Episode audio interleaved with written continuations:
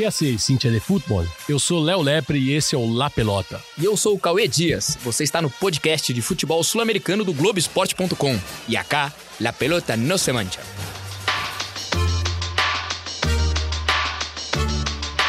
Yo me equivoqué y pagué. Pero. La pelota no, la pelota no se mancha. Abreu tiró.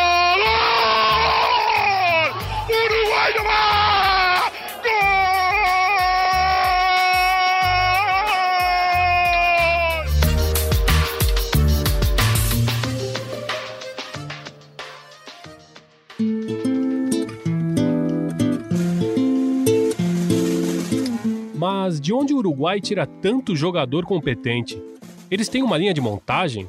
Se eles são apenas 3,4 milhões de pessoas, a metade da população de Madrid, e apesar disso eles têm duas Copas, conseguiram enganar todo mundo com o pior jogador mais bem pago do mundo, que é o Tino Recoba, e em qualquer time com aspirações de títulos, sempre existe um uruguaio entre os 11. Sempre. Não falha nunca. O Barça tem um, a Juve tem um, Real Madrid tem um, PSG tem um, o Atlético de Madrid tem um, a Inter não tem um, tem dois. O Arsenal tem um, o Valência tem um, até na segunda divisão temos o Stuani fazendo gols sem parar. De repente parece até o Van Basten. E o Zidane, o maldito Zizou, o escolhido, o sujeito que mudou o futebol, o criador da roleta, o técnico que venceu três Champions seguidas, vai lá e decide batizar o seu primogênito em homenagem ao jogador uruguaio, Enzo Francescoli. Não satisfeitos em revelar tantos bons jogadores, agora eles conseguiram fazer uma lavagem cerebral e levar para sua causa o Griezmann, um dos melhores atacantes do mundo. É incrível. Você vê o sujeito, um francês daquele de manual, e ele tá lá, tomando mate com a garrafa térmica pra lá e pra cá, enrolado na bandeira do Uruguai, durante uma coletiva de imprensa em uma Copa do Mundo.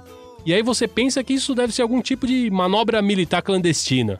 Algo do tipo como quando a União Soviética captava as mentes brilhantes de Cambridge para que trabalhassem com eles como agentes infiltrados. Certeza que o Godin tem 55 anos, na verdade, e é general de exército. Não pode ser de outra maneira.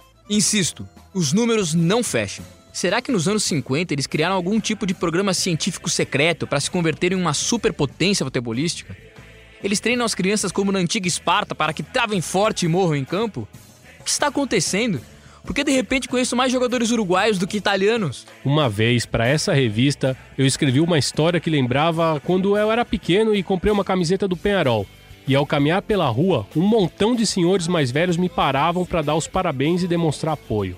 Alguns até cantavam. De onde saíam aqueles torcedores do Penharol? Eram espiões uruguaios espalhados pelo mundo? Os uruguaios são os mormons do futebol e vão por aí captando pessoas um pouco desorientadas? E mais, quando o texto foi publicado, muitos torcedores do Penharol me, me escreveram e meu Twitter parecia de um jogador quando acerta com algum time turco e é recebido por 7 mil loucos no aeroporto, quando colocam nele o cachecol e o carregam nos ombros. E ainda por cima, logo depois, o Pedro Mairal, escritor argentino, vai e ganha aqui na Espanha o prestigioso prêmio Tigre Juan, com sim, adivinharam, La Uruguaia. Eles estão levando uma com a gente. Qualquer dia desses, eles vão ganhar a Eurocopa. Eu vejo o Godinho, Cavani, Luiz Soares, Valverde, e a verdade é que eu iria pra guerra com esses caras. Apenas com esses quatro selvagens já dá para conquistar metade da América do Sul se você quiser. São de outra raça, jogam futebol como se tivessem as famílias sequestradas. Para a próxima Copa, certeza que já vão ter tirado da manga um novo atacante capaz de marcar gols de qualquer lugar do campo. Isso cresce em árvores, eles criam em viveiros. Não existe outra explicação. Muitos têm medo da chegada dos robôs e que tirem nosso trabalho. Eu tenho medo que um volante uruguaio roube de mim esta coluna. Mas sem dúvida, uma das minhas histórias favoritas relacionadas com um jogador uruguaio eu vivi na época em que vieram vários deles aqui para o Racing Santander. Abeiron, Regueiro, Correia, Tais, Magajanes, etc. Uma pequena colônia uruguaia se formou durante uns anos em El Sardinero. Como meu colégio estava pertinho do campo de treinos do Racing, todos os jogadores costumavam matricular seus filhos aí, onde a minha mãe foi professora da pré-escola durante 30 anos. Certo dia, sem ter o que fazer, desci pra vê-la e pedi um pouquinho de dinheiro, claro. E comecei a conversar para matar o tempo com o filho menor de um desses jogadores que era aluno da minha mãe. Lembro de ele me dizer, vestindo o aventalzinho dele: Meu papai não vai jogar no próximo domingo porque ele disse ao árbitro que já não podiam mais ser amigos e o árbitro se irritou com ele. Claro que depois eu li no jornal que aquele jogador recebeu quatro jogos de suspensão por chamar o árbitro de filho da puta.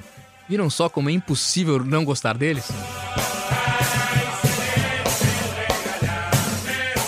Ao som de Cielo de um Solo Color da banda uruguaia No Te Va Gustar, abrimos este que será um episódio especial sobre aquela Copa de 2010, conhecida é, pelos chorugas, né, Petiço, como Exato. El Mundial de la Refundación de Uruguai.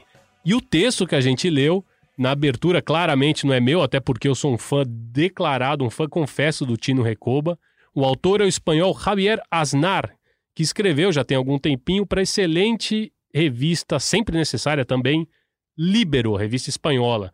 O texto leva o sugestivo título de Cuenta la Verdad Uruguai. Petiço, o homem dessa bancada que cobriu a Copa da África do Sul, na mesmíssima África do Sul, inclusive. Foi né? Disputada lá. A foi Copa da disputada África do Sul lá, foi disputada foi lá. disputada na África do Sul, há, há registros disso. E também é um fã do Tino Recoba. É um fã do Tino Recoba? Fã do? Tino Recoba, é. Como vai Colimba, começando essa edição do, do nosso La Pelota na Semantia, é... sou um fã do Tino Recoba, acho que foi. é- Era um cara muito talentoso, claro, claro, poderia ter rendido muito mais no futebol, assim. Mas fica naquela conta daqueles aqueles clássicos que é melhor a gente pensar o que ele poderia ter sido do que realmente ele, do que ele realmente ele foi. Mas um, jogador muito clássico, né? Muito Injustiçado Tino Recoba, porque injustiçado. ele estreia na Inter de Limão. Da... De Lemones. Pode deixar isso que ficou perfeito. Ele estreia na Inter de Milão no mesmo dia que o Ronaldo, fenômeno. E ele, a Inter ia perdendo e ele faz os gols que salvam a Inter da derrota. Quer dizer, o Ronaldo ainda deve essa, deve essa para ele. Passou um Não, pano e- violento Passou um pano violento. Não, e ele tem grandes atuações, assim, mas talvez um pouco essa irregularidade, né? De grandes atuações, de salvar em alguns jogos e depois de algum tempo, e depois em outros jogos você não, não, não ter sinal, não ter registro dele. Mas é, é espetacular essa crônica do, do Asnar, do Javier Asnar, Muito boa. porque ele tem expressões, e é verdade, eles jogam como se estivessem sequestrados. Com esses quatro você conquista metade da América do Sul. Eu tenho medo que com o volante Essa pra mim é melhor. uruguaio venha amanhã gravar esse podcast e, obviamente, ele vai fazer muito melhor que eu. Então, é, ele tem expressões, Eles- assim, eu acho que. E, e retrata muito. E e muito. Esse espírito, né, que os uruguaios têm de, de pequeno, de um país pequeno, com pouca população, e, e, dar, e dar a cara e enfrentar tudo e todos. Isso é interessante porque eu tava vendo o porquê. Porque o Uruguai, na verdade, ele tem 3,5 milhões de habitantes. Mas é, a expectativa, inclusive, das organizações que, mundiais que, que controlam é, taxas de natalidade, mortalidade, é que o Uruguai não vai passar disso, inclusive vai cair. Começa a diminuir um pouco. Vai começar a diminuir. A embicar pra baixo. Que é curioso isso. E é curioso, e, e assim, e, e a, a gente acabou de falar que eles enfrentam o mundo, e, mas é, pode dar a impressão que seja um país conflituoso, e ao contrário. Eles, eles enfrentam o mundo com, com, com, com essa força deles. E sendo um, e sendo um país, assim, é, é, a gente já falou em outras edições, é o país que eu, eu me sinto muito bem, muito em casa, tá? É, o- é, pra mim é o... É, é Receptivo. é o mais receptivo, é o lugar onde eu, pô, eu me, me, me encontro mesmo. E porque o povo tem essa força, mas ele é muito receptivo, ele é muito caloroso, te recebe bem. E esse é o espírito, assim. é- Acho que isso, isso que gera admiração em todo mundo. E eu quero deixar registrado aqui também, Capo, só pra não perder, porque eu, eu tava. Quando, eu- quando a gente começou a montar esse podcast, é impressionante a quantidade de músicas que se tem.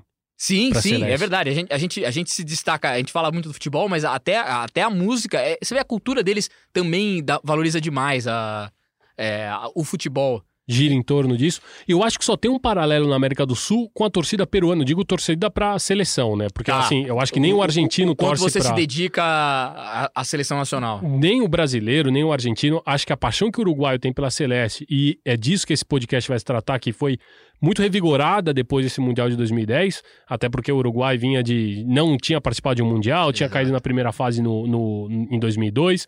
Eu acho que só existe um paralelo com aquilo que o peruano sente pela seleção peruana.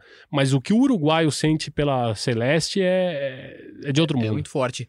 E, e é justamente assim, a gente tá falando de muito de canções, e é- é- tem um hino desse processo do, do Tabares, que é, é- hoje nós vamos falar muito da Copa de 2010, disputada na África do Sul, que é o, o- quando a gente começa a ver o trabalho do Tabares, é, do Maestro Tabares, aparecendo. É o primeiro, o primeiro resultado foi, opa, os caras estão fazendo alguma coisa ali no Uruguai.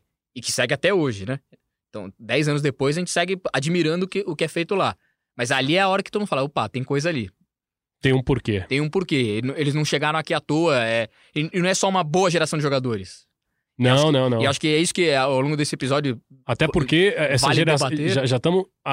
Com, com o Tabares no processo, ele chega em 2006, a gente já tá com 14 anos. 14 de anos, já Tabares. trocou, já trocou a geração, Já né? Já, já, é- veio. já era o time do Furlan, agora virou o time do Soares Cavani, agora já tá vindo uma outra. Enfim, nós vamos. Já tem repuesto. Exato, e ao, ao longo desse, desse episódio nós vamos tentar entender como começou esse, essa, esse processo e qual, como ele aponta pra frente, óbvio, destacando muito o jogo mais lembrado de todo esse de toda esse, essa era Tavares, que é esse jogo contra Uruguai e Gana. Mas daí nós vamos, nós vamos chegar lá. Vamos chegar lá, porque antes tem uma homenagem pra você.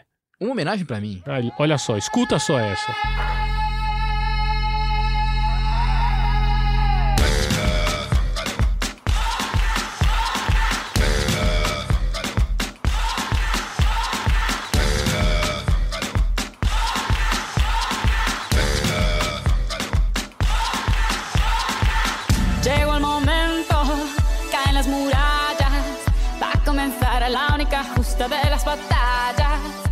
Petiço, pra você matar a saudade da África do Sul, essa é a melhor canção de uma Copa do Mundo? Melhor canção de Copa do Mundo. Falei no episódio Justifique passado. sua resposta. Justifico minha resposta.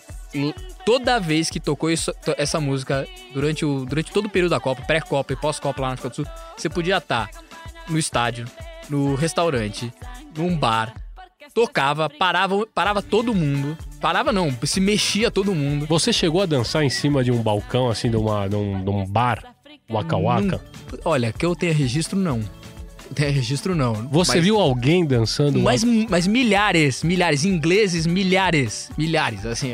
Isso, isso é verdade, assim, tocava em qualquer lugar, assim. é- é, tem uma, uma área lá de Joanesburgo que é. Que, os torcedores se reuniam ali, todo mundo. no- a- os jogos iam acabando, iam acontecendo e os torcedores iam pra lá. E, óbvio, nacionalidade, de todas as nacionalidades. Cara, tocava essa música, era um negócio, assim, é- era, era meio zumbi, era hipnotizante. Tocava essa música, todo mundo se mexia. E aí, ó, vinha ingleses. Eu lembro muito disso, do- dessa, desse, de um dia lá que eles dominaram, assim, ó, essa praça central e, e, e eles subiam em banco e não sei o que lá, e sempre tocando essa, essa música, pra mim foi muito marcante. E eu acho que que eu me, que eu me lembro, eu não lembro de uma música oficial de Copa do Mundo que tem esse registro, que tem essa, essa força. E eu acho que muitas pessoas associam. Talvez eh, seja uma lembrança muito pessoal, mas eu, eu vejo que muita gente associa. É difícil você lembrar de outras músicas de Copa. Eu não lembro, por exemplo, qual é a, nem a música oficial da Copa de 2006, nem sei se teve. Enfim, Não, eu- não, teve, mas eu também não lembro. Eu lembro muito da Copa do Brasil. É, daqui, Aqui, né? da Da, Copa Cláudia feita Leite 2014. Pitbull, mas Não, mas eu acho que talvez não essa. Eu lembro daquela que era a vinheta da transmissão. a vinheta da transmissão, que vinham desenhos brasileiros Isso. e mostravam as cidades e tal. Isso. Mas você vê, como, como música oficial, talvez acho que nenhuma teve a força que teve. A- primeiro pela, pela força internacional da Shakira, acho que depois pela significância, pelo significado é, de, de ser a Copa na África e ter artistas africanos envolvidos também, né? Não era. enfim, eu acho que teve muita. Ela diz muito essa música aí. Eu prometi no episódio passado que ia votar e tá aí meu voto. Muito bem, então Petis, com toda a sua polêmica, escolheu o Waka Waka da Shakira, mas antes da gente ir propriamente para desembarcar na África do Sul, a gente vai contar como o Uruguai chega na África do Sul, porque apesar da, da boa campanha que teve, ou é, apesar não, né, mas é, mesmo com a boa campanha que teve, o Uruguai ele chegou muito sob muitas dúvidas, porque afinal não tinha participado da Copa da Alemanha em 2006, conseguiu chegar na África do Sul, mas numa repescagem. Sim, sofrendo. Sofrendo nas eliminatórias e numa repescagem, tendo que jogar. E, e uma repescagem ao contrário da, da, da repescagem seguinte, por exemplo, para a Copa de 2014, é, em que foi né, resolveu rapidamente. Essa, essa repescagem foi um pouco mais complicada, né? É, o Uruguai ele, ele joga contra a Costa Rica, primeiro jogo na Costa Rica, ganha de 1 a 0 com o gol do Diego Lugano. E o segundo jogo no Centenário, na volta, tem uma história super é, engraçada aí, né? Que tem que diz respeito também com o hino uruguaio, né? Porque teve, um, teve rolou um- um- uma falta de protocolo ali, ninguém sabia o que estava tava acontecendo acon- é, exatamente. É, isso. Vai ter aquela os, os times perfilados, alinhados para começar, né, para ouvirem os hinos e tal. E o time da casa decide fazer uma, um jeito diferente, colocar de um jeito diferente, que é uma versão em, em murga da, do hino uruguaio, que é um hino bem, bem bonito, é, por- é, cantado pelo Freddy El Surdo Bessio, Um craque. um craque, um referente. E, e aí começa. Tá, aí tem um rolo. Vamos, vamos ouvir aí um pouquinho dessa música. En la voz de ese gran artista que es Freddy Besio, del zurdo Besio. Se va a escuchar el himno uruguayo. En una versión diferente al estilo del boxeo. Escuchen. Orientales,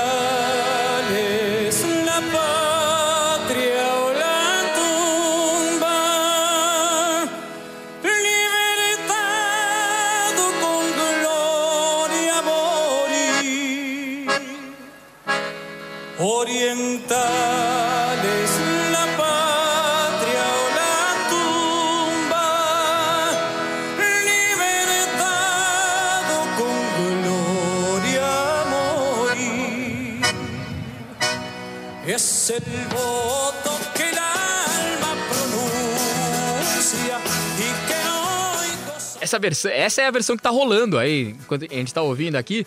Só que ela tem 7 minutos de duração e ultrapassa muito os 90 minutos, os 90 segundos estabelecidos pelo protocolo da FIFA. Então lá pela metade da, lá pela metade da música, pela metade do hino, que é complicado, é um hino nacional, um símbolo nacional, a seleção da Costa Rica já começou a correr, a aquecer, porque imagina, você faz todo o aquecimento, e 7 minutos parado ali E o hino tocando. E o hino tocando, e vai, e vai. E o hino tocando, é claro que o árbitro também começou a pressionar o Lugano, né, o capitão da seleção uruguaia, para que ele fizesse o mesmo, para que ele rompa a fila, Lugano, rompa. E ele conta isso, ele, tem, ele conta essa história.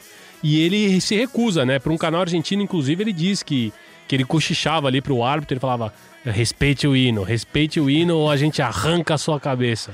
E as câmeras de transmissão é espetacular no YouTube, vocês encontram isso. Elas passaram, acho que 15 vezes assim na seleção uruguaia perfilada. O Soares está completamente descontente, assim, ele, "Man, mas eu, eu- Não é tá possível." xingando. O Forlan também passando a mão no ombro, olhando pro lado. É, e não parava nunca mais de. de de- Sete de- minutos de hino, Sete minutos de hino.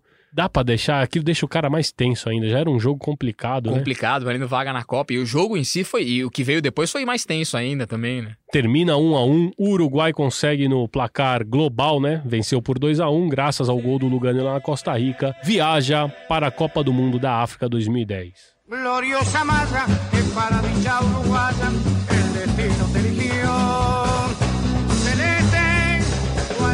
Estamos ouvindo aí o mítico Canário Luna cantando Gloriosa Celeste. O Uruguai estava de volta a uma Copa do Mundo, fez uma primeira fase irretocável, sem tomar nenhum gol, com quatro gols marcados.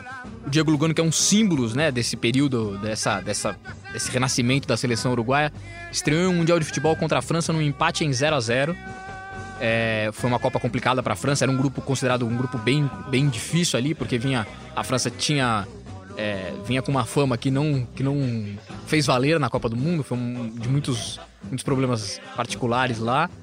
Depois vieram duas vitórias para o Uruguai.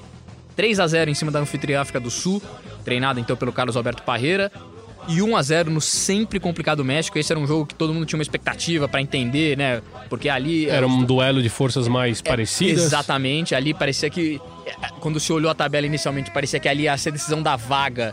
é, da vaga. Quem, quem ficaria vivo, porque a França era vista como. E, e os Favorito. resultados vão sucedendo, e na verdade eles decidem ali quem vai, quem vai avançar em primeiro ali no grupo. Capô, você sabe que eu tenho. Eu mudei pra Argentina no dia. Exatamente no dia 22 de junho de 2010. No meio, da, meio da Copa do Copa. Mundo. E era, foi no dia desse jogo com o México. E foi no dia também que a Argentina ganha o jogo contra a Grécia, se eu não me engano. Então Buenos Aires estava em êxtase, Em assim. êxtase. E eu lembro muito porque tem a, a- tem a imagem do, do Russo Pérez, do Diego Sim, Russo Pérez, que nesse jogo contra o México ele acaba com, com Um co- corte, corte no gigante. supercílio.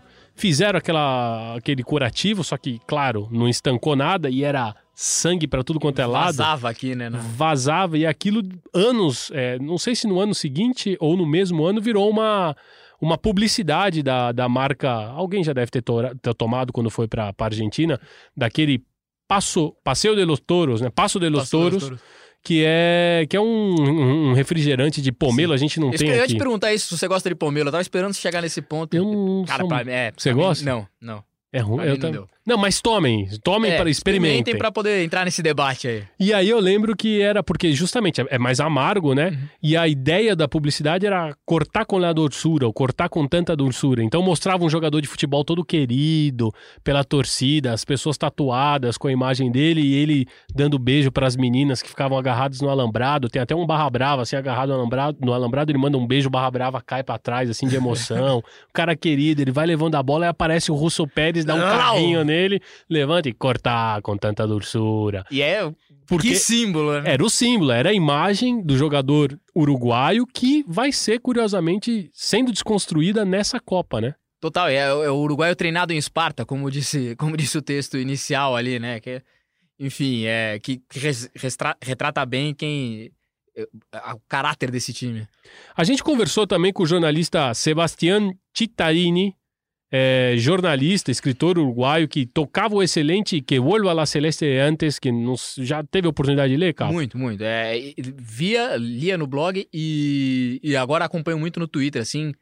É, é, para quem gosta, é, é, é imperdível, imperdível. Ele às vezes desce fios ali de coisas interessantíssimas. Ele é muito bom, ele também está hoje escrevendo num- no, no Aguante Uruguai, que é muito bom, ele escreve lá é, com um personagem, né, que é o professor, agora não me lembro o nome, mas ele, ele escreve sobre um sobre um, um- um personagem e ele, ele usava de muitos argumentos meio que para evocar essa cultura uruguaia histórica, né, do jogador metedor, que do aguante, que vai, que põe no huevo, que vai é o até que ele o final. definia como obidulismo, né? É, é, exatamente. É que ele ele, definia ele, ele- ele definia como ele é um obdulista e ele falou um pouco não apenas sobre o Diego Pérez, né, e esse tipo de jogador, mas fundamentalmente sobre, por exemplo, a importância que no Uruguai se tem, e a gente às vezes não, não leva isso em consideração, É.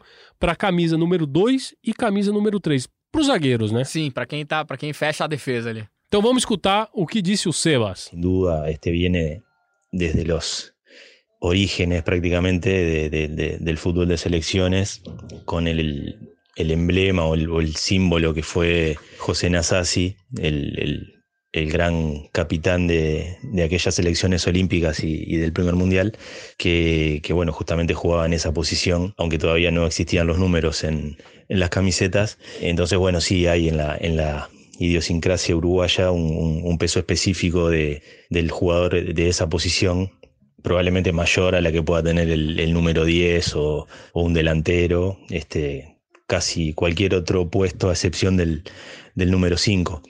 Eh, como bueno puede ser en, en- en otros países como, como en Brasil o en Argentina, donde sí el, el- peso de la camiseta 10 asociado a, a las grandes figuras de, de su historia es, es muchísimo mayor. Llegó la pelota por Pires Suárez. Va para Cavani como puntero derecho. Llegó Cavani, levantó a Suárez. Cabeció, gol. ¡Gol!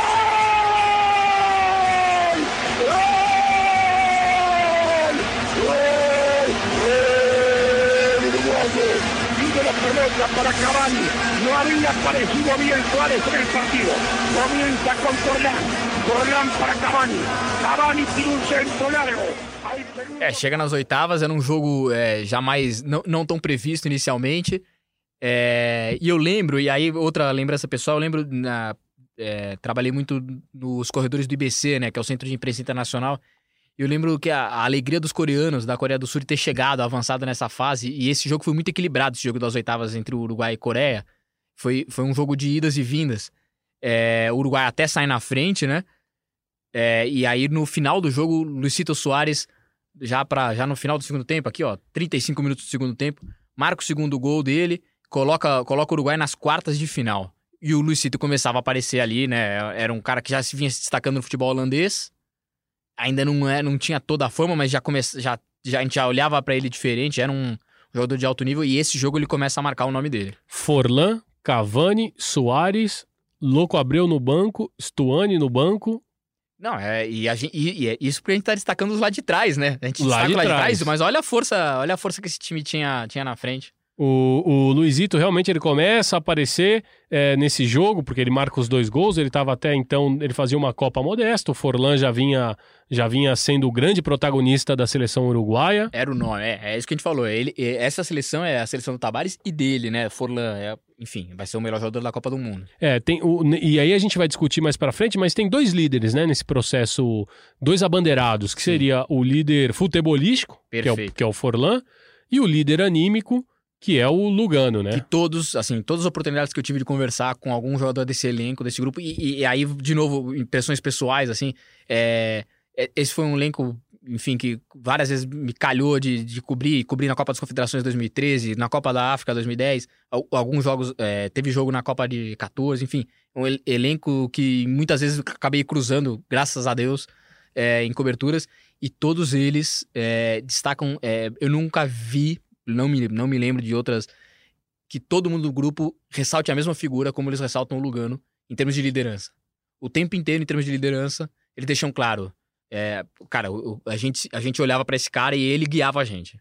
Lugano, que é o capitão que mais vezes, mais vezes foi capitão da Celeste. Ele é o capitão dos capitães da Celeste. Tá. É engraçado falar isso, né? Porque a, a Uruguai, que teve capitães históricos, Sim. e o Lugano é o homem que mais Mais vezes vestiu. é, levou a braçadeira de capitão. Ele que exigia que sempre tivesse a bandeira uruguaia na cinta, né? Na faixa de capitão.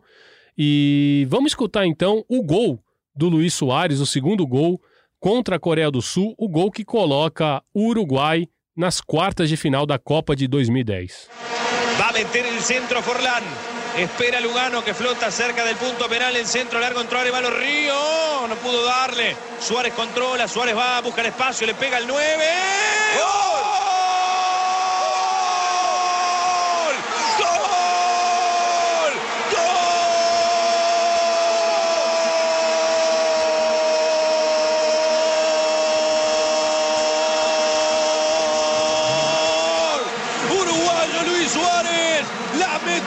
Palo. Fenomenal el número 9. Está otra vez Uruguay arriba. Uruguay 2. Corea 1. El 9. Suárez y un golazo contra el palo. Arriba Lodeiro quiere pasar. Le sacaron el balón. Lo va a terminar el alemán. Lo va a terminar el alemán. 47-55. Termina Uruguay. No va. Uruguay no va. Uruguay que no no. Uruguay está entre los ocho mejores de la Copa del Mundo, señoras y señores. Se terminó el partido. Uruguay está entre los ocho mejores del planeta. Después de 40 años, señoras y señores. Vamos, grita Mulera. Vamos, gritamos todos. Uruguay que. Uruguay carajo. Uruguay 2. Corea 1. Sufriendo como el gran patrimonio del fútbol uruguayo. Estamos entre los ocho mejores. O Uruguai então avançava finalmente às quartas de final, mas quem estava crescendo no coração dos torcedores sempre era Oscar Tavares, o maestro, treinador da seleção. E o próprio ônibus da seleção uruguaia, né, os ônibus que já começavam a vir com frases, né? Isso. é, na- Pintadas na pintadas lateral. na lateral ali. É, e tinha uma história bem interessante, a, a pintura da- do ônibus do Uruguai. Antes da Copa, o Tavares foi visitar o irmão que passava por um problema de saúde, estava internado em um hospital. Um jovem reconheceu o treinador, foi lá falar com ele. Emocionado, tentou dizer alguma coisa, uma palavra de agradecimento, incentivo, mas não conseguiu, não saía nada. A única coisa que ele que saiu foi um vamos que vamos. E aí essa foi a frase escolhida pra enfrentar o ônibus, para enfeitar o ônibus da seleção, que era é, vamos que vamos, nada Vamos mais simbólico. É, Ou é seja, isso. a gente não, não, não- não sabe, mas. Não sabe no que vai dar, mas vamos. Vamos, vamos pra Rio ali, vamos, vamos ver o que vai dar, né? Uruguai que tem as melhores. o Uruguai Nomá, Uruguai que no ni no. E, e- Tem um, tem um que eu acho que. é, Bom, vamos, tirem as crianças da sala. Uruguai, carajo! Uruguai carajo. É, o Uruguai que tem, acho que as melhores é, expressões ou, ou os melhores. É, esses, esses- as frases, Frases de incentivo, né? incentivo, essas Curtíssimas. Marcas, assim, slogans, vamos Esses dizer. slogans uruguaios que são sensacionais. E a gente, já que a gente começou a falar sobre o processo do maestro Tavares e ele que causou essa grande reformulação no futebol uruguaio a partir principalmente, principalmente de 2006. Ele tem uma Copa América meio desastrosa em 2007, Perfeito. mas que começa. é, era o começo de um Acho que era a projeto. implantação de um processo e um processo maior. É que, é, enfim, a gente vai agora entrar um pouco nesse início do processo, mas ele, ele visava não só mexer nessa seleção principal, mas mexer na estrutura de seleções do Uruguai, né? E muda, né? Muda a mentalidade não do, do jogador, a, a mentalidade do próprio torcedor uruguaio. De Porque- como encarar aquilo, né? Acho que ah, era um, era um produto nobre que talvez viesse perdendo importância eh, ou viesse sendo relegado e ele, epa, ó, pra valorizar vamos fazer isso, vamos fazer aquilo. ele começa a botar pontos importantes e que tinham que ser seguidos. A gente escutou o jornalista Luiz Insaurralde, que junto com o também jornalista Jorge Senhorans, escreveu o livro Maestro El Legado de Tavares, a biografia do treinador, ele que é um homem pouco afeito às entrevistas, né? Fala pouco ele. Fala pouco, é sempre muito educado. Muito educado. Sempre muito educado, mas é, não, é, não é um cara midiático, mas é, é engraçado, mas quando, quando recebe, quando, quando topou, volto a dizer, assim, por, nesses processos, acabei fazendo algumas entrevistas com eles, com ele, é, quando recebe, topa um bom papo. Topa um bom papo. Não é um cara que também te corta, que. Eu digo assim, que responde só o que tem que responder e. Tá, tá valeu, disponível. obrigado. É, valeu, obrigado, pode ir embora. Ele, ele, ele, quando ele senta com você para falar, ele, ele aceita, é, ele, ele, ele vai pra conversa, ele aceita o debate, você pode perguntar o que for. É, enfim, pelo menos nas experiências que eu tive, sempre foram muito positivas. Então vamos escutar o que o Luiz falou sobre qual o principal legado hoje, né, já que passando tanto tempo desse processo que iniciou lá em 2006, qual ele acha que é o principal legado do Tavares para a seleção uruguaia? El principal legado de Tavares que le deja a esta selección es el respeto. Eh, quizás suene como muy poco ambicioso para el fútbol hablar de que eh, el respeto sea lo más importante que deja un entrenador. Sin embargo, eh, ese respeto se ha transformado en el disparador para lo que vino después. En este tiempo con Tavares, todo eso de la, herencia de la garra, del meter, del corazón, lo que hizo Tavares fue adosarlo a, al juego, al fútbol. Que no sea eh, exclusivamente la garra un elemento para llegar a los objetivos, sino un motor o un una aderezo o un complemento para lo que futbolísticamente se tiene que hacer para aspirar a grandes logros deportivos. Capô, ele toca em pontos muito importantes aí nessa sonora, né? Principalmente, primeiro com essa mudança, essa proposta que o Tavares fez, que foi ele, ele, pro, ele, ele propõe e foi aceita, principalmente, colocada em prática pelos jogadores, que é, primeiro, do ponto de vista profissional, ele organiza a Celeste, ele organiza a ALF, né, o sistema de categorias de base, os atletas se tornaram um grupo muito mais forte, unido, engajado inclusive em questões que há tempos, né, dividiam o futebol uruguaio, e essa mudança permitiu à seleção ela ganhar mais dinheiro com a venda dos direitos televisivos dos amistosos ou dos, das competições oficiais, lembrando que o Uruguai ele estava um ano e meio, desde que desde a Copa de 2006, que, ele, que eles não vão, eles estavam um ano e meio sem disputar um amistoso sequer, ninguém queria jogar Parada, com o Uruguai. seleção parada. Parada. Uma marca dessa. E, e, assim, em relação a essa reorganização do processo de todas as seleções, isso é um negócio muito interessante. Você, quando você ia, ainda vai, né, mas quando você vai ao Complexo Celeste, que é o lugar de tre- a Granja Comari da seleção uruguaia, é, o Tavares estava o tempo inteiro lá. Ali era o escritório dele. Porque ele acompanhava ali, e é, é um outro processo que só, só é permitido a países. É, a um país mais. é, Provinciano. mais provinciano, mais próximo como o Uruguai. Eles, é, por exemplo, segunda e terça, a seleção sub-15 treinava lá. Por quê? Porque a maioria dos jogadores era ali da capital, um ou outro vinha do interior, conseguia se deslocar rapidamente, então a seleção treinava permanentemente, a seleção sub-15, sub-17, as seleções treinavam. Em contato próximo. é, trein- Primeiro elas treinavam o tempo inteiro, né? Então são seleções perenes quase. Então É. o jogador do Nacional ou do Penharol sub-17, ele, ele, a partir de quarta, ele voltava a treinar no clube, mas de segunda e terça ele treinava com a seleção, o, o- o jogador que era convocado, obviamente, sob, e, e sob o olhar do treinador da seleção principal. Então, você imagina, há 14 anos, quantos jogadores não passaram, não, não passaram por essas segundas, terças, quartas-feiras ali no Complexo Celeste, é, sob o olhar dele e com, e com esse olhar, com, esse, com essa possibilidade de ser aperfeiçoado, ser melhorado pelo treinador, pelo mais alto treinador do país, né? Claro, isso é importante porque dentro do no começo do processo o Tavares tem jogadores que ele herda, por exemplo, o Lugano já vinha Sim, sendo sim. convocado, o Forlan também, mas tem jogadores que, é, que passaram desde o começo, desde É é cedo com a mão, na- pela mão dele. Você pegar um jogador de. Um jogador de até 30 anos de idade aqui, tinha 16 quando ele começa a fazer isso. Então, então ele- ele- o- o- você começa a passar essa mentalidade primeiro ali dentro. O próprio Rosema hoje, esses. esses Exato. é, o o Naitan Andes. É Do- que agora esses caras saíram, estão Saíram, jogando Torreira, fora, mas o enfim. Torreira, ele- eles passaram. é, o começo, o início, eles já, eles já foram moldados desde, desde muito pequenos pelo Tavares. E aí e entra um outro ponto, que é o exemplo também. Porque você tem esses caras convivendo, sendo olhados tecnicamente, entendendo o processo, e o exemplo. Eles sempre tiveram esses exemplos, e aí eu acho que é, é um ponto importante. Vamos ouvir agora o que, o, que diz o Jorge Sávia, que é um jornalista experientíssimo, um grande amigo. É, o, o podcast permite a gente. A gente sempre fala de grandes jornalistas aqui, mas é verdade. Acho que uma das vantagens da gente fazer aqui é que a gente pode. é, Convidar. ou- convidar e ouvir caras que a gente admira muito na nossa profissão, como é o caso do. semana passada do Arcute, e nesse caso agora o Jorge Sávia, que foi editor de esportes do jornal El País, escreve hoje no Ecos, e ele fala um pouco sobre essa como esse perfil de jogador que o Tabares escolheu ajudou a moldar um pouco esse processo. En cuanto a cómo se construyó el proceso que llevó a la selección a ese nivel, eh, al nivel que ha tenido eh, en los últimos 10 eh, 10 años concretamente, eh, hubo dos, dos ámbitos.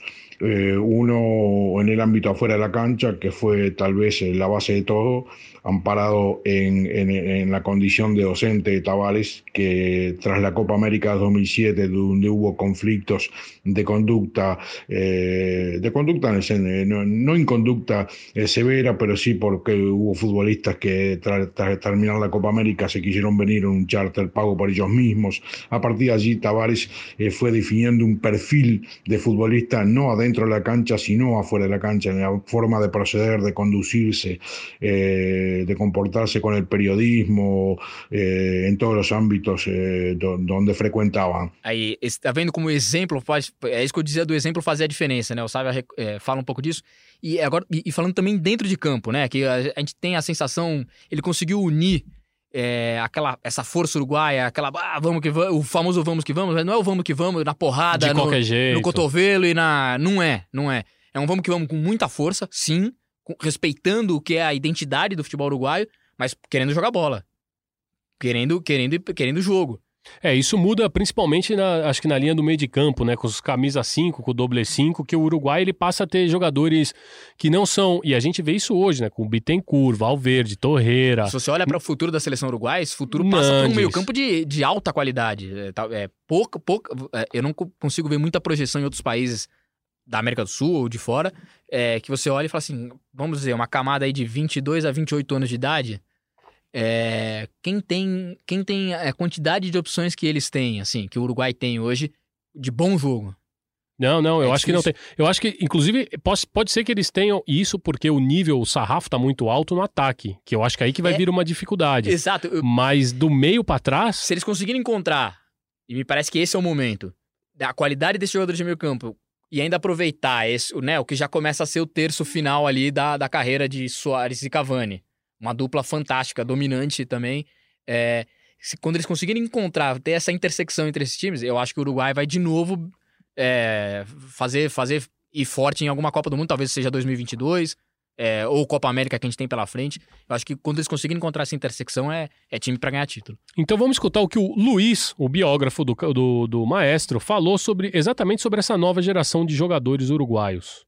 con esta nueva generación de futbolistas de buen pie, a partir de Valverde, de Bentancur, eh, de Nández, del propio Nández, eh, de jugadores que vienen surgiendo en esta nueva camada, transformó a esta selección una selección de propuesta, una selección que tiene la pelota y que juega el fútbol con otra dinámica, es decir, que quiere ser protagonista del espectáculo desde la tenencia del balón. É isso, né, Capo? Agora é uma seleção que, claro, ela não perde essa identidade uruguaia, essa coisa da raça, mas que entende que você perder um jogador por, por excesso de cartões ou que perder um jogador expulso numa partida pode comprometer um trabalho que está sendo feito de uma forma muito mais sustentável, uma forma muito mais correta, né? Uma forma muito mais. Então, é, é você unir essa característica do futebol uruguaio de garra com o volante que sabe jogar, que, que tem um bom passe. E aí você vai ter o melhor dos mundos, né? Que acho que é isso. É, é isso que eu digo dessa intersecção. No momento que eles conseguirem juntar isso, acho, acho uma- um time pra brigar pra tudo. E você acha que ele conseguiu mudar também a mentalidade do torcedor de futebol uruguaio? De que é, antes é, é, era aquela coisa, né? É, hay que ganhar, seja como seja, aquela coisa, uma lógica até mais até parecida com o Estudiantes de La Plata, assim. né? Talvez, boa, boa. boa Você acha que ele conseguiu? Eu acho que sim. Eu acho que de alguma maneira é, ele, ele sofreu muitas críticas por isso, mas eu acho que o- o- os resultados e o legado, assim, é difícil falar de legado de quem, de quem ainda está atuando, mas o legado que ele, o legado forte dele talvez seja esse. Uma mudança na sociedade. Uma mudança no inclusive. entendimento do que você, do que se faz pra ganhar, do que se faz para de qual caminho pra ganhar. é, é, vamos ganhar e vamos ganhar, ou vamos ganhar porque nós vamos ganhar porque a gente faz isso, porque a gente faz aquilo. É, é por, isso que eu, eu, por isso que eu admiro muito nesse processo. Ele não é um processo que fortuito, ele é um processo construído.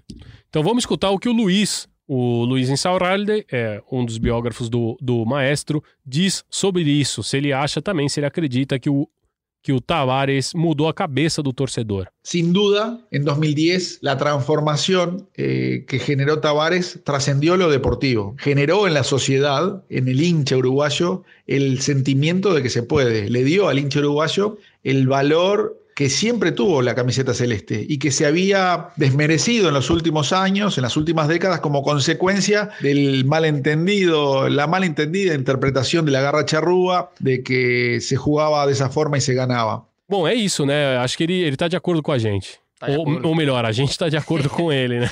Depende do ponto de vista, mas acho mais fácil a gente ir na dele. Né? A gente vai na dele. Ele conversou com o homem, ele que conhece o homem. É, o próprio Sebas, é, ele também é claro que ele se, se, se, se veste como um personagem obdulista, mas ele também está de acordo com, que, com tudo que o Tavares implementou nesse processo desde 2006. Hay en, en, en la manera de, de conducir el proceso de, de, de de Tavares una presencia muy, muy visible de, toda esa esencia de, del fútbol uruguayo, que eso se mantiene, de, un claro respeto a, su historia y, fundamentalmente de apelar a que los jugadores lo entiendan, lo interpreten y lo transmitan a los que vienen atrás. Al mismo tiempo, eh, es lógico que, que, bueno, que tiene que haber una adaptación a los tiempos que corren y entendiendo que, que bueno, que, que se puede desplegar una, una manera de jugar a la uruguaya que, que es un poco este, lo que todos los países de, de, de cierta cultura futbolística eh, piden a su selección, pero bueno, respetando ciertos lineamientos que, que, que son necesarios ¿no? en, en, en el fútbol actual. Ao som de Maestro, música feita pelo cantautor El Alemán, em homenagem ao Tabares, chegamos então ao jogo mais emocionante daquela Copa, a Copa de 2010, e tenho certeza que das últimas Copas que a gente pode lembrar.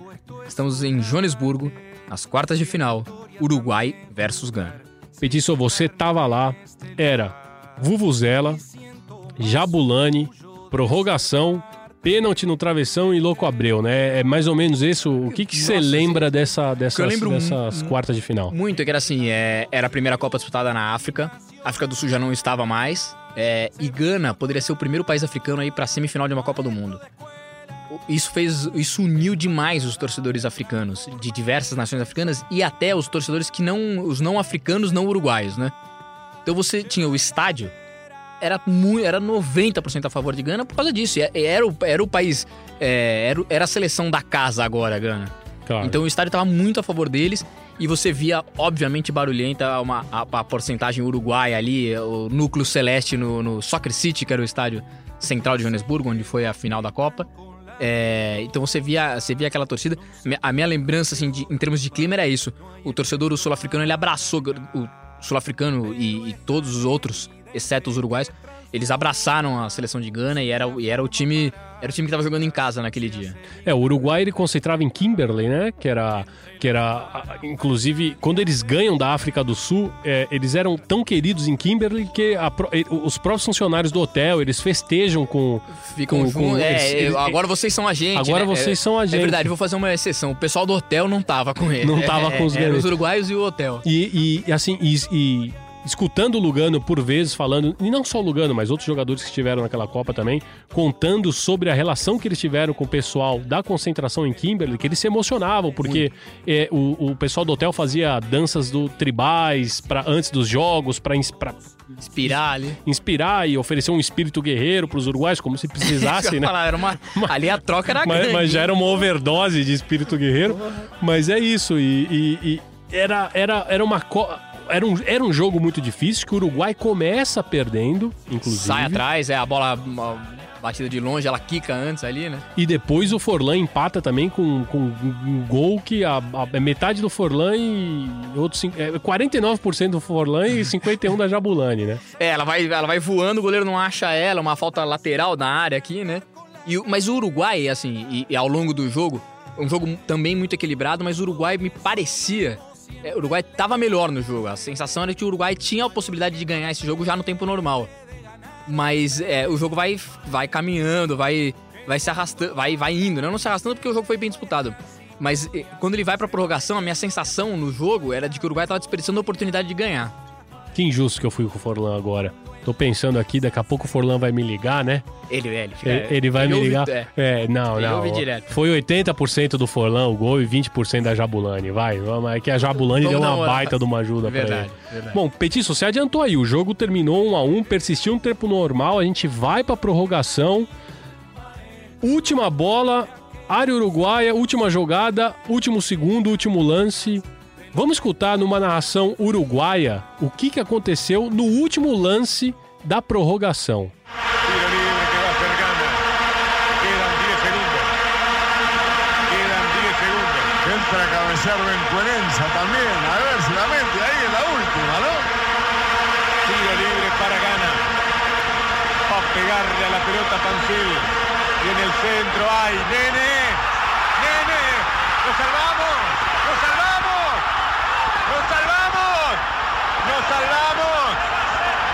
¿Qué dio? ¿Qué dio? Penal dio. Dio penal. Dio penal. O dio gol. Dio penal. Penal.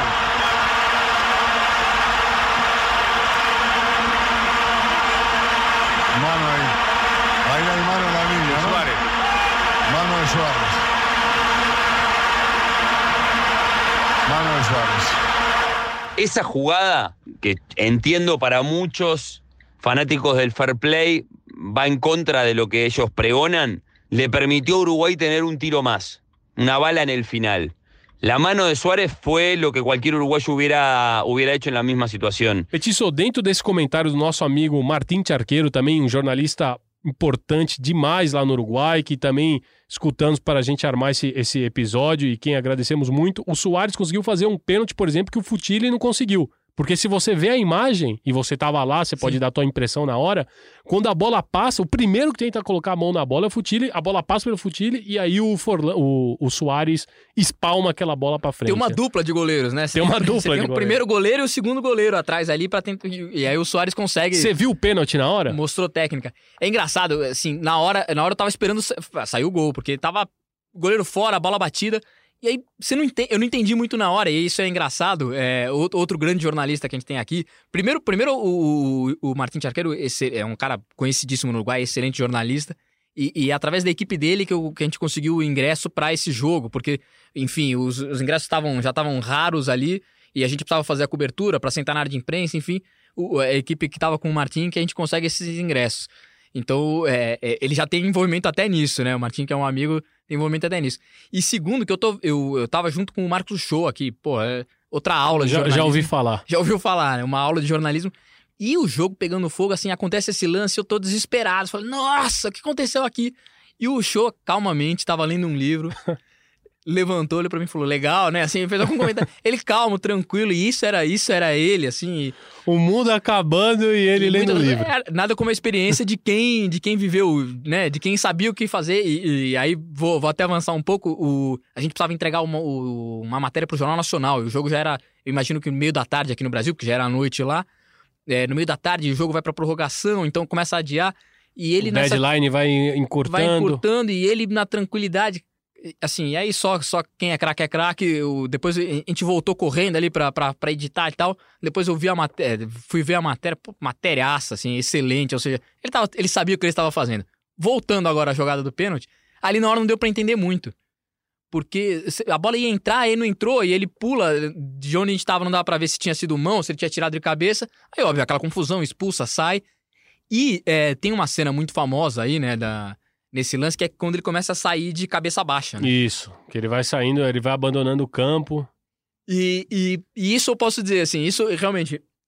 Eu, eu tava olhando pra ele. É, Essa cena que. O Soares. Pro Soares.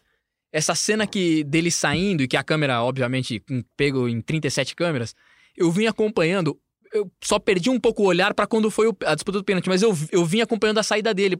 Muito olhando esse drama pessoal que ele tava vivendo ali, né? Dessa, dessa situação de, pô, no, no finalzinho do segundo tempo da prorrogação, ser expulso e, enfim, e, e a, a iminência de ser, da eliminação do Uruguai ali. Mas ele fez o que qualquer uruguaio faria, disse o Martim Arqueiro. Eu tô 100% assim 100%, embaixo. Tanto que o Futili tentou fazer e não Claro, conseguiu. claro. Mas o, o Soares conseguiu. Aí que qualquer ser, assim, qualquer ser humano, é uma Qualquer reação um. ali. Ele É, trocou, ele trocou. Claramente ele eu- trocou a, sinceramente, a Copa ali, a expulsão e, uma, e, uma, e a semifinal pra falar, vou, pelo menos eu vou tentar dar Claro, chance eu de jogar uma final desse E a punição tá na regra, é assim. Faz é- parte, ele aceitou. É isso, ele não foi uma coisa também, ele não, ele não, não deu um tiro em ninguém ali, né? Entendeu? Ele, ele fez o que dentro da regra era permitido. É assim. permitido, sabia o preço que ia Punido pagar. por isso. Pagou. 90% das vezes é aquele pênalti vai entrar e ele ia, ser, ele ia ser punido pelo que ele fez. Mas não entrou e vamos escutar na narração uruguaia a bola que bateu no travessão e depois ainda teve um beijinho do Muslera na trave. Todo, todo el tiro libre que no fue de Fuchini, que cobró en línea.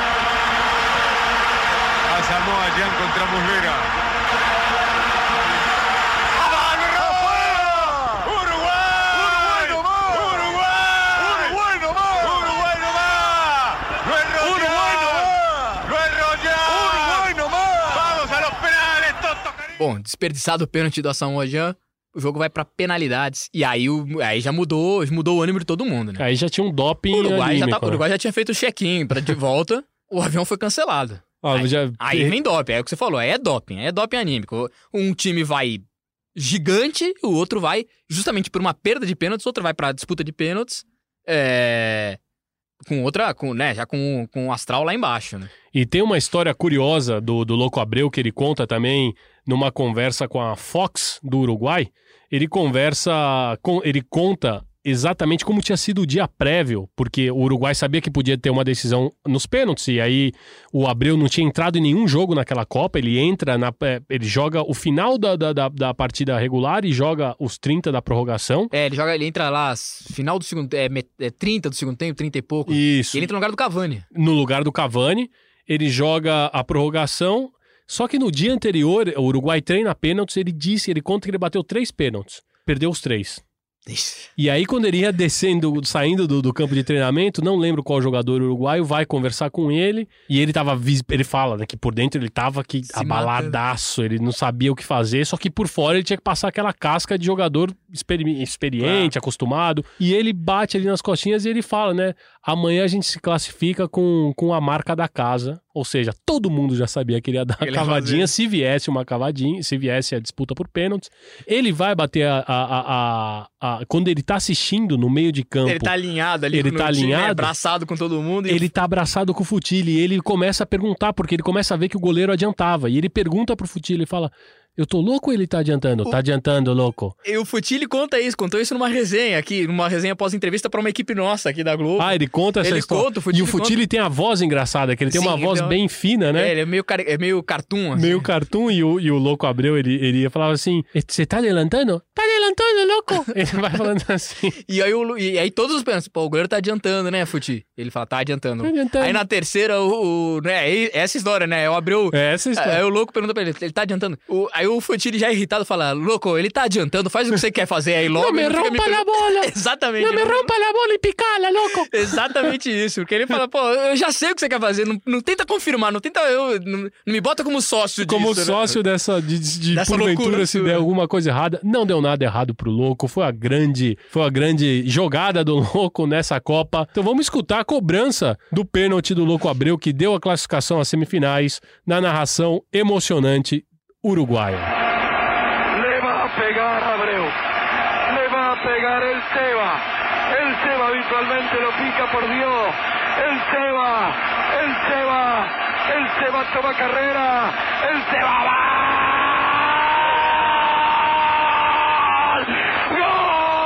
¡Gol! ¡Gol!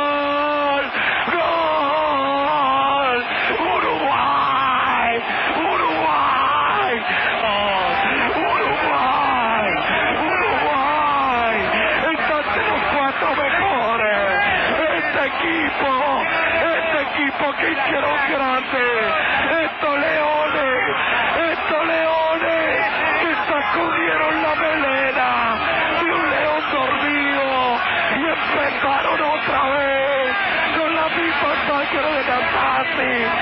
Lo del loco Abreu contra Ghana, más allá de, de la épica eh, que tuvo innegablemente, de todo lo que se festejó, ese penal en aquel momento y, y cómo se lo sigue recordando hasta, hasta hoy y seguramente se lo recuerde por muchísimos años. eh, podría decirse que no, que no, digamos, que no, no es lo que uno pensaría eh, al, hablar de un, de un componente épico de- del Uruguay nomás. Eh, en, mi caso personal, yo recuerdo estar muy nervioso antes de que él pateara ese penal porque sabía que lo iba a patear así. Y la única reacción que tuve eh, enfrente al televisor en ese momento fue putearlo. Capô, o Sebas aí ele contou aquele que eu acho que foi o sentimento de, de, de todo mundo que tava, ou que era uruguai, ou que tava torcendo pro Uruguai, não importa, acho que todo mundo resume bem esse negócio de que ele vai picar, é óbvio que ele vai dar cavadinha, todo mundo sabe, não é possível que o goleiro não saiba que ele vai dar essa Ele cavadinha. vai e faz, né? Ele, Ele, vai, vai, e faz. faz. E quando você vê até os jogadores do banco, o Lugano tinha saído lesionado nesse. No primeiro tempo. No primeiro tempo, entre o Scott, que inclusive se aposentou agora, é, e tá liderando lá a Mutual é, é, Uruguaia, né? Que é o Grêmio dos jogadores. É, o Lugano, quando ele corre pra abraçar, ele corre man- meio que manquitolando e, e colocando a mão na cabeça, olhando e fala: Não é possível que ele fez Ele isso. fez isso mesmo. Ele né? é muito louco. E é, é verdade, o Lugano vem se arrastando ali. Ele sai do meio campo já. eh, Acho que eh, ele vai se arrastando nessa imagem. Mas o Uruguai é, não chega à final, porque no jogo seguinte, que é a semifinal, partida contra a Holanda, perde por 3 a 2 um jogo emocionante, né, Capo? Um jogo muito bom e ali contou com uma infelicidade do Musleira, né? Não foi um jogo, um jogo bom do Musleira. O Uruguai acaba sendo eliminado, mas um jogo emocionante, jogo de muito, muito bom de bola, né? Bom de bola, o Uruguai não vai, bate na trave, vai para disputa de terceiro lugar contra é, a Alemanha, que já já estava no começo de um projeto que tinha iniciado em 2006, que estava madurando ali em 2010 e Para que ser o trator de para ser o 2014. trator de 2014, que a gente lembra bem. O Uruguai perde pelo mesmo placar também para a Alemanha, por 3 a 2 fica na quarta posição, algo que não acontecia desde 1970, não tinha uma Copa tão boa assim para o Uruguai. E o Forlan foi eleito o melhor jogador daquela Copa, que na verdade ali eu acho até que é um prêmio ao grupo, né? É um prêmio ao grupo e talvez é, é aquele erro de você votar antes da, antes da final, enfim, é, acaba sendo, por mais foi uma excelente atuação do, do Forlan, ele foi ótimo. Foi Mas- ótimo. Mas, é, assim, sinceramente, não vejo ele como o melhor daquela Copa, ainda que o prêmio tenha sido dado pra ele e, e e repito, foi muito bem na Copa do Mundo. E a seleção, quando ela volta pro paizito, uma festa tremenda. Isso né? foi lindo demais, né? Isso foi lindo demais. A gente lá vendo, vendo as imagens, assim, é, como foi recebido. É, o, bom, o governo do Uruguai deu feriado, né? Decretou, Decretou feriado para que, pra que a população pudesse re, a receber é, o- a seleção que chegava da África, né? E mudou realmente a cabeça do torcedor. E, e tem uma. um- um- esse, esse último depoimento que a gente vai escutar, o programa já está indo para os finalmente, mas o último é, depoimento do Martim Charqueiro é, é muito. É muito muito bonito, porque ele resume bem a forma como o uruguaio mudou a sua cabeça depois da seleção de 2010. Durante mucho tiempo acá en el Uruguay a mí me, me inculcaron a que eh, lo, lo bueno era bueno cuando simplemente un equipo lograba levantar la copa. Es como que el uruguayo siempre se crió, el uruguayo futbolero siempre se crió que los que ganaban los torneos eran los buenos de esta película y los únicos que podían quedar en la historia, lo cual es verdad. Pero la generación de- del 2010 y ese campañón que le permitió a Uruguay terminar cuarto, nos terminó de cambiar un poco la cabeza y la mentalidad a todos los uruguayos. Nos hizo ver que no siempre siendo campeón puede llegar a quedar en la, memoria de todos.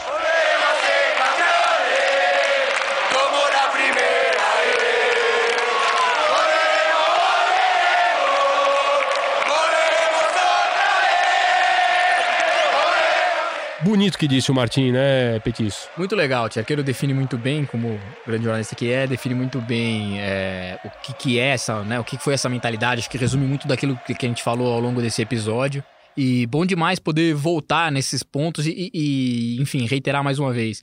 é, de, um, de um sucesso que não foi por acaso. É, e é bonita essa música também, do Volveremos, Volveremos, Volveremos como na primeira Como na vez. primeira vez, lembrando a Copa do Mundo, né? A primeira Copa do Mundo. São os primeiros campeões, campeões mundiais, né? mundiais e- protagonistas onde de qualquer torneio de futebol que disputem, Não, não, não quer, não, não, resta dúvida. E disso. aí, agora, pra encerrando, a gente volta um pouco naquela coisa da crônica que abriu o episódio, né? De como é isso, de como eles estão sempre lá, como, como, como esse espírito tá sempre. permite que eles sempre.